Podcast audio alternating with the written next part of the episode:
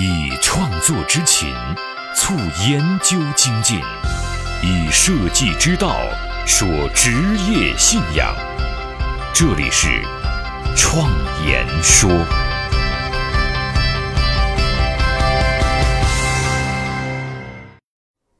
大家好，我是主持人张子健。在我们《创言说》这个节目播出一段时间之后，有一些朋友反而对我个人的状态产生了好奇。他们问我为什么你会跑到山里面去，而且你的六年计划是什么呢？那么我想我就用这一期节目跟大家来聊一聊我的这六年计划，也算是比较详细的自我介绍了吧。为了搬家到山里，我准备了很多年，终于在今年的秋天如愿了。我现在呢就住在北京北边的青龙峡附近，也就是在长城脚下。啊，这边环境非常好，因为它本身就是一个旅游区里面。但是我现在居住的这个村子非常的安静，因为它只有三十多户。现在住的这个小院子面积还是挺大的。我搬家过来，我想最高兴的应该是我家的那二十多只猫，因为它们的活动空间变得大了，夏天还能跟各种虫子玩。院子里面呢还有一块地，夏天的时候可以种种菜。其实我还是挺适应这种生活方式的。因为小的时候就生活在大山里，回归到这种安静状态，最主要的是要执行我的六年计划。这正是有人好奇的地方：你的六年计划是什么样的计划？需要这样一个独立的空间？这个答案就是，我要在山里面进行大量的艺术创作。为什么会进山进行创作呢？其实我的想法特别简单，呃，大概在七八年前吧。我就认定要做一辈子独立的设计师。那要想做一辈子独立设计师，就要有能力。而那个时候，我认为设计师的能力一半是感性，一半是理性。于是呢，我用了六年时间做设计研究，增强了自己理性方面的能力，让自己的设计费也顺利翻了很多倍。工作的性质呢，也彻底的转换成了咨询式的设计师。在接下来的六年。进山进行艺术创作，锻炼自己感性的能力。我相信十二年之后，我应该有能力做一辈子独立设计师了。而对于接下来六年金山创作这一行为，也是需要理论支撑的。我呢，也刚刚给自己编好。下面这些观点呢，也就是完全是我在被窝里想出来的，没有参考任何资料。如果有人听完这些观点，觉得我说的不对，那您呢？完全可以把它当做是一个疯子给自己打气的话。一百年前，杜尚的小便池开启了后现代艺术的多样性，就已经大大的打破了艺术的边界。最近二十年，全球超链接的时代，更进一步的把当代艺术推出了艺术家的那个小圈子，让艺术回归到了大众的生活当中。其实啊，艺术也终究会回到它本来的位置。那个没有赋予过过多社会概念和价值观的那个阶段，那个像我们的祖先在山顶洞因为喜悦而创造壁画的那个时期，艺术呢，其实本来就像运动一样，是人人都可以做的事情，也像运动一样会分出圈层来，有以此为生的职业艺术家，也有为取悦自己而花钱花时间去玩票的艺术达人。更有偶尔涉猎的参与者，当然了，也允许有对艺术毫无兴趣的人。更多不同的职业会涉猎到其中，甚至和自己的本职结合起来创造价值。设计师这个职业，作为在商业领域与艺术最接近的职业，应该是首当其冲的。艺术家和设计师的职业界限也变得越来越模糊了。艺术的整体回归，不仅仅是一次个体独立性的解放。和职业形态的变革，更是整个产业的整体升级。它将成为文化创意产业成熟的标志之一。几百年来，艺术生态的整体变化都发生在西方国家，从英国、德国、瑞士到美国。我相信，今天的转变必然会发生在中国。而推动这一切的，不会是仅仅紧跟西方艺术脚步的那些职业艺术家们。而是有着不同职业、用业余时间进行艺术创作的那些达人，我愿意成为其中的一份子。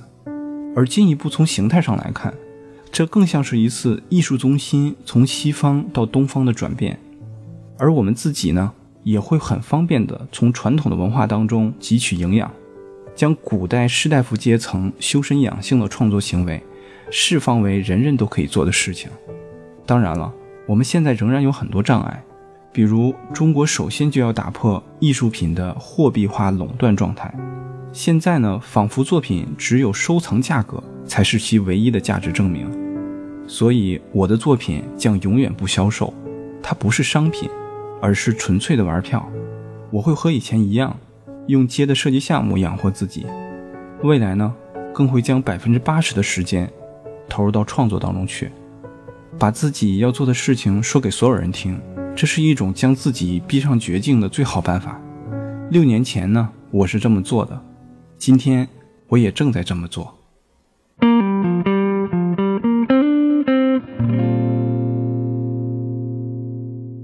我刚才所说的是接下来六年我要做的事情。那么也有人问过我，你前六年是以什么样的理由去驱动了你去做研究的呢？那我想最好的回答呢，是在《设计信仰》那本书的待续当中我已经做了说明。那下面的时间，我就把这个。以设计师的烦恼作为标题的待续内容，讲给大家。改变命运的设计力量，相伴一生的职业信仰，启迪思想的心灵碰撞，坚定清晰的幸福方向。请与我一起设计信仰。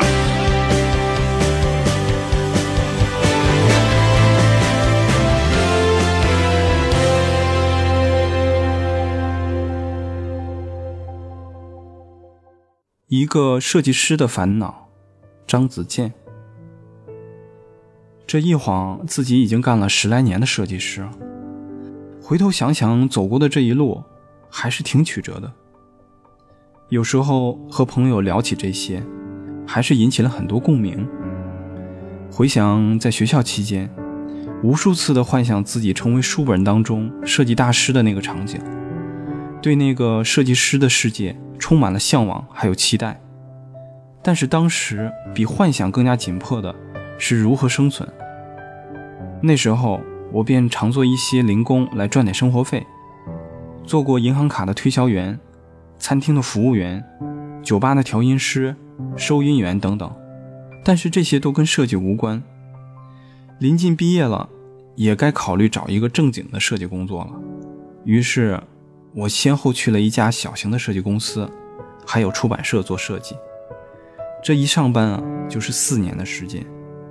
在这期间，我逐渐的发现，现实当中的设计行业和我在学校当中想象的设计行业是有着巨大的差距的。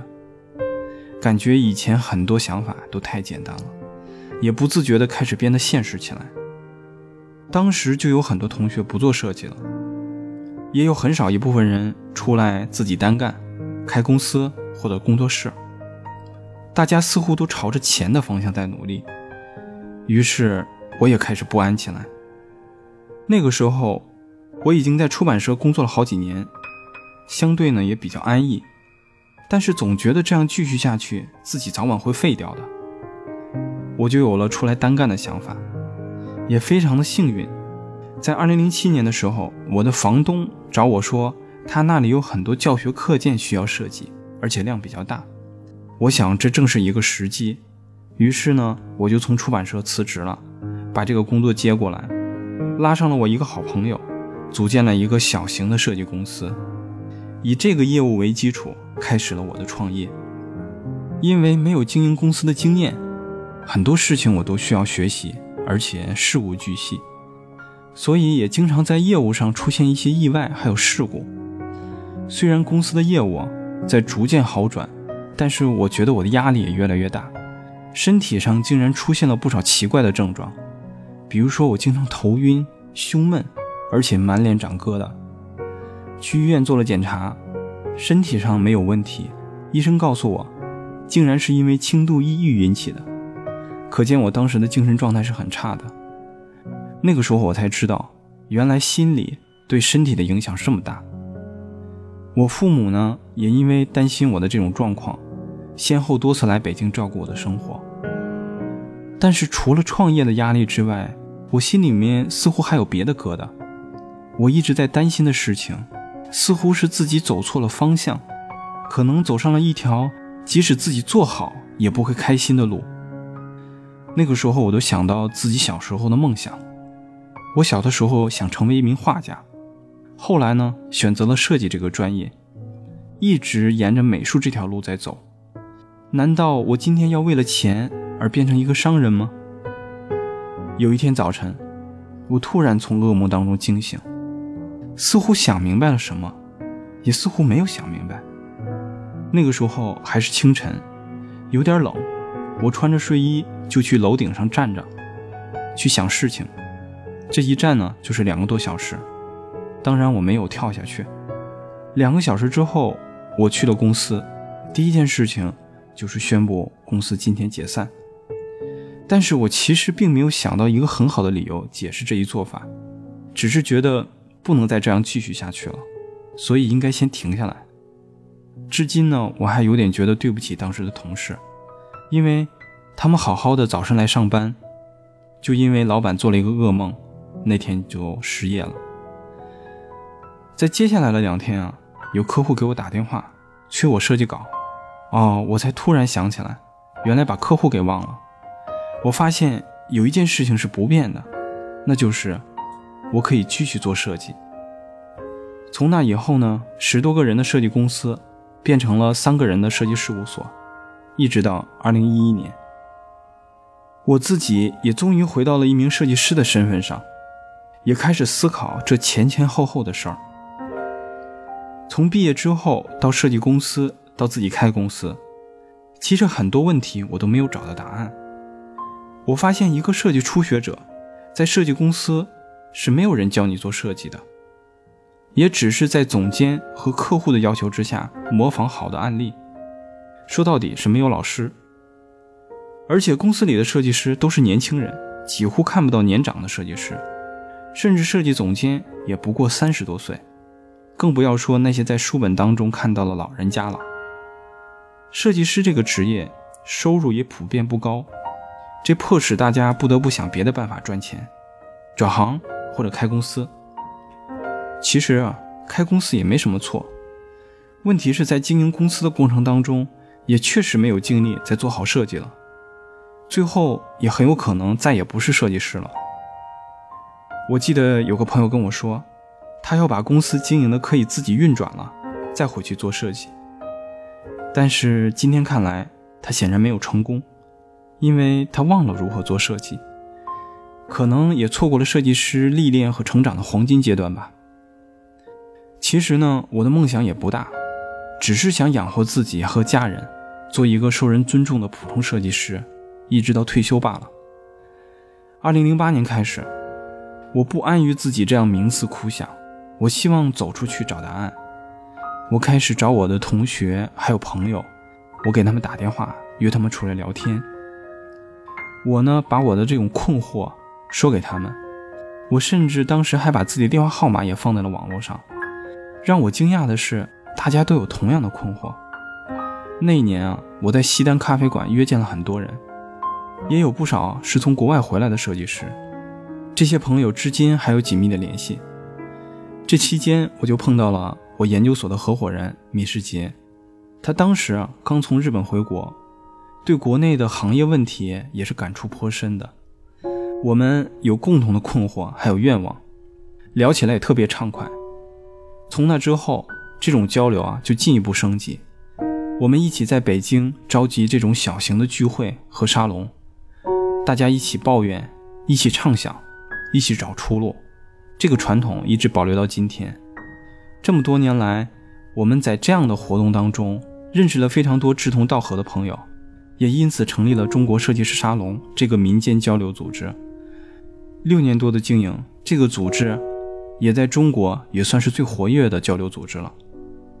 也正是因为这些交流，开阔了我的视野，也积累了非常多的想法。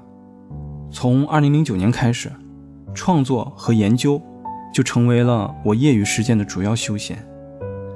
我在创作和研究当中解决了很多困惑，也逐渐发现了设计的本来面目。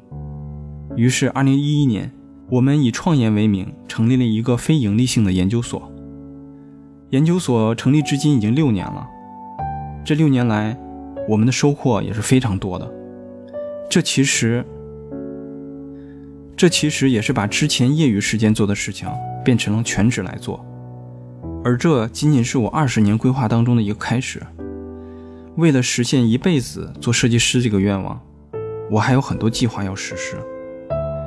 这几年啊，也形成了向专家请教的习惯，因为我相信谈话是最好的学习方法。在与商务印书馆合作的过程当中，我非常有幸的通过范海燕老师，认识了江其平老师。江老师呢？是一位在中国新经济领域里面非常有名的学者。在第一次见面的那个下午，我的很多想法就变得豁然开朗了，对姜老师的学问也是甚是佩服。后来才有了出版一本对谈集的这个想法。我和我的合伙人小敏作为晚辈现身说法，我们呢把我们这些年碰到的问题，还有找到的答案都说出来。姜老师呢在更高的角度上。主要是在新经济学的这个角度上，给我们做一些点评和提携。我相信，这样的对谈集，对于仍然处在迷茫当中的设计师还有初学者来说，会有很大的帮助和启发。所见的现实，转瞬之间，必然会被改变；所闻的金科玉律，可能是路上的艰险；所感的困苦。到了明天，也许比蜜还甜。人生一世，白驹过隙，倒不如昂首挺胸，做个坦荡匠人。我是设计师。